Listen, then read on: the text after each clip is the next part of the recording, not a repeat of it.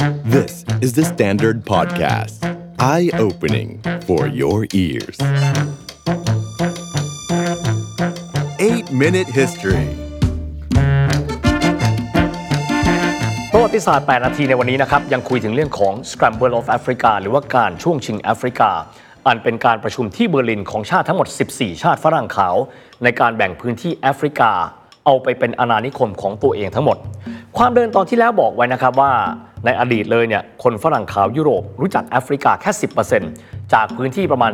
30 ล้านตารางกิโลเมตร อีก 90%เป็นพื้นที่ที่พวกเขาเข้าไม่ถึงครับ ไม่จะเป็นจากสาเหตุของผืนทรายทะเลทรายซาฮารา หรือสาเหตุจากไข้ป่าซึ่งมาจากยุงแอฟริกา ซึ่งถือได้ว่าเป็นผนังทองแดงกำแพงเหล็กของแอฟริกา แต่จากการค้นพบยาควินิน ซึ่งเป็นสารสกัดจากใบซิงโคนาทำให้คนยุโรปนั้นมีเกราะป้องกันการเดินหน้าเข้าไปสำรวจแอฟริกา หลังจากนั้นครับพระเจ้าเลโอโปที่ 2 เดินหน้าในการยึดพื้นที่กว่า 2 ล้านตารางกิโลเมตร ให้กลายเป็นพื้นที่เมืองขึ้นส่วนพระองค์ จนกระทั่งเร่งเร้าครับ ให้คนยุโรปทั้งทวีปมองว่าเบลเยียมเข้าไปได้ พวกเราก็สามารถเดินหน้าเข้าไปได้ด้วยเช่นเดียวกันนะครับท่านอาจจะถามนะครับว่าแล้วทำไมฝรั่งขาวในเวลานั้นถึงได้มีความสนใจในการเดินหน้าเข้าไปในทวีปแอฟริกา ข้อที่หนึ่งครับ พวกเขามีเทคโนโลยีใหม่ ๆ ในการทำการผลิตสินค้า เพราะยุคนั้นคือโลกยุคแห่งการปฏิวัติอุตสาหกรรมแล้ว มีเทคโนโลยีแล้ว ถ้าหากว่าไม่มีวัตถุดิบ แล้วพวกเขาจะเดินหน้าผลิตได้อย่างไร ดังนั้นในช่วงเวลานั้น พวกเขาต้องการวัตถุดิบจากธรรมชาติจำนวนมากมายครับไม่ว่าจะเป็นยาง งาช้าง ปาล์มน้ำมัน เพชร ชา ดีบุก สิ่งเหล่านี้ครับเร่งเร้าให้มหาอำนาจยุโรป ฝรั่งขาว 10 กว่าประเทศ ตั้งใจที่จะเดินหน้าเข้าไปแบ่งเค้กกันในแอฟริกาครับ เราไปดูที่ฝรั่งเศสกันก่อนเลยนะครับ ในยุคนั้นตรงกับสาธารณรัฐที่ 3 พวกเขาเร่งส่งนักสำรวจที่มีชื่อว่าปีแอร์ซาวอร์ญองเดอบราซซาซึ่งเป็นนักสำรวจชาวอิตาเลียนนะครับจากกรุงโรมที่แปลงสัญชาติไปเป็นชาวฝรั่งเศส เข้าไปในพื้นที่ในปี 1880 พูดง่ายๆ เข้าไปหลังจากพระเจ้าเลโอโปที่2นั่นแหละครับ โดยเข้าไปยังพื้นที่ใกล้เคียงกัน บริเวณแม่น้ำควงโก ใกล้กันกับพื้นที่นะครับดินแดนแองโกลาซึ่งเป็นเขตอิทธิพลเดิมของโปรตุเกส โดยณเวลานั้นปราศจากการต้านทานจากชาวโปรตุเกสครับทำให้บรัสซาจับจองพื้นที่ที่ปัจจุบัน เป็นพื้นที่สาธารณรัฐคองโก สถาปนาเมืองหลักให้เป็นศูนย์กลางอำนาจของฝรั่งเศส มีชื่อว่าบราซซาวิลในตอนกลางของแอฟริกา แต่ต้องไม่ลืมนะครับว่าจริง ๆ แล้วเนี่ยฝรั่งเศสเองครับมีอิทธิพลในแอฟริกาอยู่ประมาณหนึ่งอยู่แล้ว British Empire หรืออังกฤษเองไม่ต้องห่วงครับ พวกเขายึดตอนใต้สุดของแอฟริกา คือบริเวณเคปทาวน์จากพวกดัตช์มาได้แล้ว นอกจากนี้ตอนเหนือของแอฟริกา พวกเขาก็มีอียิปต์ซึ่งถือได้ว่าเป็นส่วนหนึ่งของพวกเขามาเป็นระยะเวลาหนึ่งแล้ว นอกจากนี้อังกฤษเองยังได้มีการร่วมกับออตโตมันและฝรั่งเศส ในการร่วมมันขุดคลองสุเอตในปี 1869 ดังนั้นเมื่อมหาอำนาจชาติอื่นๆ เริ่มต้นตื่นตัวในการที่จะแบ่งเค้กแอฟริกา ฝรั่งเศสก็ดี อังกฤษก็ดี คงนิ่งเฉยไม่ได้ และต้องเข้าไปร่วมประชุมด้วยครับ ในเมื่อคิดได้แบบนี้ครับ อยากกันนั้นเลย บรรดาฝรั่งขาวชาติยุโรปจึงคิดว่า เราอย่าทำให้แอฟริกานั้น เป็นสมรภูมิของพวกเราที่พวกเราต้องทำสงครามแย่งแอฟริกากันเลย เรามาพูดคุยกันด้วยสันติวิธีดีไหมว่าเราจะแบ่งแอฟริกานั้นอย่างไร เราจะได้ไม่ต้องเผชิญกับปัญหาความขัดแย้งกันเอง และนั่นแหละครับคือที่มาของสิ่งที่เรียกกันว่า การประชุมที่เบอร์ลิน หรือว่า Conference of Berlin บางคนเรียกว่า Congo Conference การจัดประชุมแบ่งพื้นที่แอฟริกาในครั้งนั้นครับ มีขึ้นที่นครหลวงของเยอรมัน ซึ่งถือได้ว่าเป็นประเทศเกิดใหม่ จัดขึ้นในปี 1884 ครับ โดยมีเสนาบดีของปรัสเซียก็คือออตโตฟอนบิสมาร์กเป็นประธานในการประชุม องค์ประชุมครับประกอบไปด้วยผู้นำระดับสูง จากประเทศในยุโรป 13 ประเทศ และสหรัฐอเมริกาอีกหนึ่งประเทศเป็น 14 ประเทศด้วยกัน การประชุมครั้งนั้นครับถือได้ว่าน่าสนใจเป็นอย่างยิ่งครับ เพราะว่าถือได้ว่าเป็นการประชุมหนึ่งในไม่กี่ครั้ง ที่คนยุโรปสามารถคลี่คลายความขัดแย้ง แก้ไขข้อพิพาทระหว่างกันที่กำลังจะมาถึงได้บนโต๊ะเจรจา ในครั้งนั้นกินเวลาในการประชุมแบ่งพื้นที่กัน 3 เดือนครับ ข้อดีคือชาวยุโรปแบ่งกันได้ลงตัว ไม่จำเป็นที่ต้องมีการไปทำสงครามกัน แต่ข้อเสียครับ เจ้าของแผ่นดินคือคนแอฟริกันผิวดำเขาไม่ได้รู้ไม่ได้เห็น ไม่ได้ชอบ ไม่ได้มีความสมัครใจ ไม่รู้จะว่าอะไรจะเกิดขึ้นกับเขาทั้งสิ้นสารวันประชุมนะครับสิ้นสุดลงในวันที่ 26 กุมภาพันธ์ 1885 นะครับและหลังจากนั้นอีกประมาณ 30 ปีด้วยกันนะครับชาวตะวันตก 7 ชาติ เดินหน้าเข้าไปแบ่งพื้นที่ในแอฟริกาเกือบสมบูรณ์ กินพื้นที่ร้อยละ 95%ของทั้งทวีป จะเหลือก็แต่ 2 พื้นที่ครับ คือประเทศไลบีเรีย ซึ่งเป็นประเทศทางแอฟริกาตะวันตก ที่ยังคงเป็นอิสระและไม่ถูกยึดครองส่วนหนึ่งครับ เพราะมีความสัมพันธ์อันดีกับสหรัฐอเมริกา ว่าไงครับไลบีเรียถือเป็นรัฐบริวารของสหรัฐอเมริกา อีกประเทศหนึ่งครับก็คืออาบิสซิเนียหรือว่าเอธิโอเปียในปัจจุบัน ซึ่งท้ายที่สุดหลังจากนั้น พวกเขาก็ถูกเขมือบในช่วงหลังสงครามโลกครั้งที่หนึ่งอยู่ดีครับ สถานการณ์ยึดครองทวีปที่มีขนาดใหญ่มหาศาลและทุรกันดารอย่างแอฟริกาไม่ใช่งานง่ายนะครับ เพราะแค่การเข้าถึงพื้นที่ก็ไม่ง่ายแล้ว แถมจะต้องมาเจอการต้านทานของคนท้องถิ่น ที่เขาไม่รู้ไม่เห็นอะไรด้วยนะครับ กับการประชุมเบอร์ลงเบอร์ลินอะไรที่มีขึ้น ที่นครหลวงของเยอรมัน แต่ที่บอกนะครับว่าตั้งแต่ปี 1850 เป็นต้นมาครับ ยุโรปก้าวกระโดดครับจากกระแสการปฏิวัติอุตสาหกรรม นอกเหนือไปจากยาควินิน ซึ่งถูกพัฒนามาเป็นเกราะป้องกันไข้ป่าของชาวยุโรปไปแล้ว ผลพวงความก้าวหน้าครับของอุตสาหกรรมเหล่านี้ทำให้คนยุโรปเดินทางเข้าถึงพื้นที่แอฟริกาได้ ด้วยเรือกลไฟ แล่นได้รวดเร็ว ไม่ต้องพึ่งพาลม ไม่ต้องอาศัยฝีพายจากมนุษย์ ไม่เหมือนยุคก่อน การเข้าพื้นที่การลำเลียงพลในแอฟริกาทำได้ง่ายดายมากขึ้น นอกจากนี้ครับ เครือข่ายรถไฟที่ยุโรปแต่ละประเทศสามารถนำมาติดตั้ง และลำเลียงกำลังพลของตัวเองเข้าไปได้จำนวนทีละมาก ๆนำเข้าไปได้เป็นหลักเป็นพัน เป็นหมื่น เข้าสู่พื้นที่เพื่อครอบครองแอฟริกาในพื้นที่ต่างๆ ได้ง่ายดายโครงข่ายรถไฟในแอฟริกาครับถูกสร้างขึ้นเบื้องต้น เพื่ออำนวยประโยชน์ของชาวยุโรปในการเข้าไปยึดครองพื้นที่ เช่น โครงข่าย Cape to Cairo Network เคปก็บอกแล้วครับเคปทาวทางตอนใต้ของแอฟริกา จรดไคโรซึ่งอยู่ทางตอนเหนือ เป็นการวางแผนโดยการรถไฟของจักรวรรดิบริติชที่ต้องการเชื่อมโยงระยะทางกว่า 5,000 กิโลเมตร จากเคปทาวน์ตอนใต้ สู่ ทางตอนเหนือก็คืออียิปต์แม้ว่าการสร้างอาจจะไม่เสร็จสมบูรณ์ครับ แต่มันคือเส้นเลือดใหญ่ในการลำเลียงพลที่ดี นอกจากนี้ยังมีสถานีรถไฟที่เมืองมาปูโต เมืองหลวงของมอซัมบิก เป็นการสนับสนุนกิจการอาณานิคมของโปรตุเกสอีกด้วย เครือข่ายรถไฟของบรรดาชาติยุโรปนะครับถูกช่วงกันขึ้น เพื่อที่จะควบคุมอำนาจของตัวเองในพื้นที่ซับซาฮารา คือแอฟริกาตอนใต้ลงมาจากทะเลทรายซาฮารา ซึ่งสามารถทำให้พวกเขาลำเลียงกำลังพลยุทธโธปกรณ์ไปมาได้อย่างสะดวกและคล่องตัว แต่อีกส่วนหนึ่งไม่พูดคงไม่ได้นะครับ ก็คือตัวยุทธโธปกรณ์กันเอง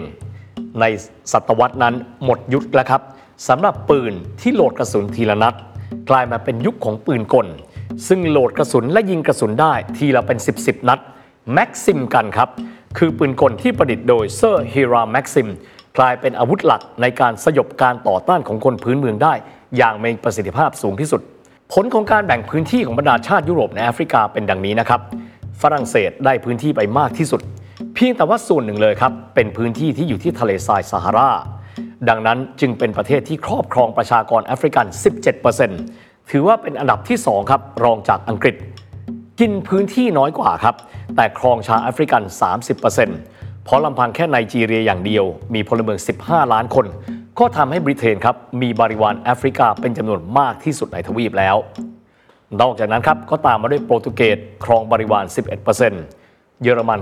9%เบลเยียม 7%และอิตาลี 1%ครับประเด็นหลักๆ ของข้อตกลงจากที่ประชุมเบอร์ลินครับคือการที่มหาอำนาจนั้นมีข้อพิพาทเชิงดินแดนทับซ้อนกัน มีประเด็นใดบ้าง ควรจะยุติข้อพิพาทอย่างไร ข้อพิพาทมีหลายข้อพิพาทนะครับ ตั้งแต่ที่มีคู่กรณีเป็นโปรตุเกสบริเตนบริเตนกับฝรั่งเศส บริเตนกับเยอรมัน เรียกว่าแต่ละฝ่ายจะมีดินแดนที่ทับซ้อนกัน บางพื้นที่ครอบครองดินแดนที่ไม่ได้มีพื้นที่ติดต่อกัน อยากที่จะเชื่อมกันได้ทำให้มีข้อพิพาทมากมาย ต้องใช้เวลาประมาณ 3 เดือนกว่าที่จะพูดคุยกันสำเร็จ จนในที่สุดครับ ผลแห่งการแบ่งดินแดนเหล่านี้สำเร็จเป็นรูปเป็นร่างในอีก 30 ปีต่อมา ก็คือปี 1914 ผลออกมาเป็นดังต่อไปนี้ครับ พื้นที่ใจกลางแอฟริกาคือคองโก ต่อมาเป็นประเทศซาอี เปลี่ยนชื่อกลับมาเป็นสาธารณรัฐประชาธิปไตยคองโกในปัจจุบัน พื้นที่ตรงนั้นตกเป็นของเบลเยียม ภายใต้ชื่อรัฐอิสระแห่งคองโก จริง ๆ ก็ไม่รู้อิสระยังไงนะครับ เพราะว่าที่สุดแล้วก็คืออยู่ภายใต้การปกครองของคนผิวขาวด้วยแหละครับ ฝรั่งเศสเองครับได้พื้นที่ที่ก้อนที่ใหญ่ที่สุด กล่าวคือทางตอนเหนือ จากแอลจีเรียทางตอนเหนือของทวีป พาดผ่านลงมาที่เซเนกัลมาลีไนเจอร์ชาร์ดแคเมรูนแอฟริกากลางโกตดิวัวร์ หรือว่าไอวอรีโคสต์กาบอง ซึ่งปัจจุบันเป็น French Equatorial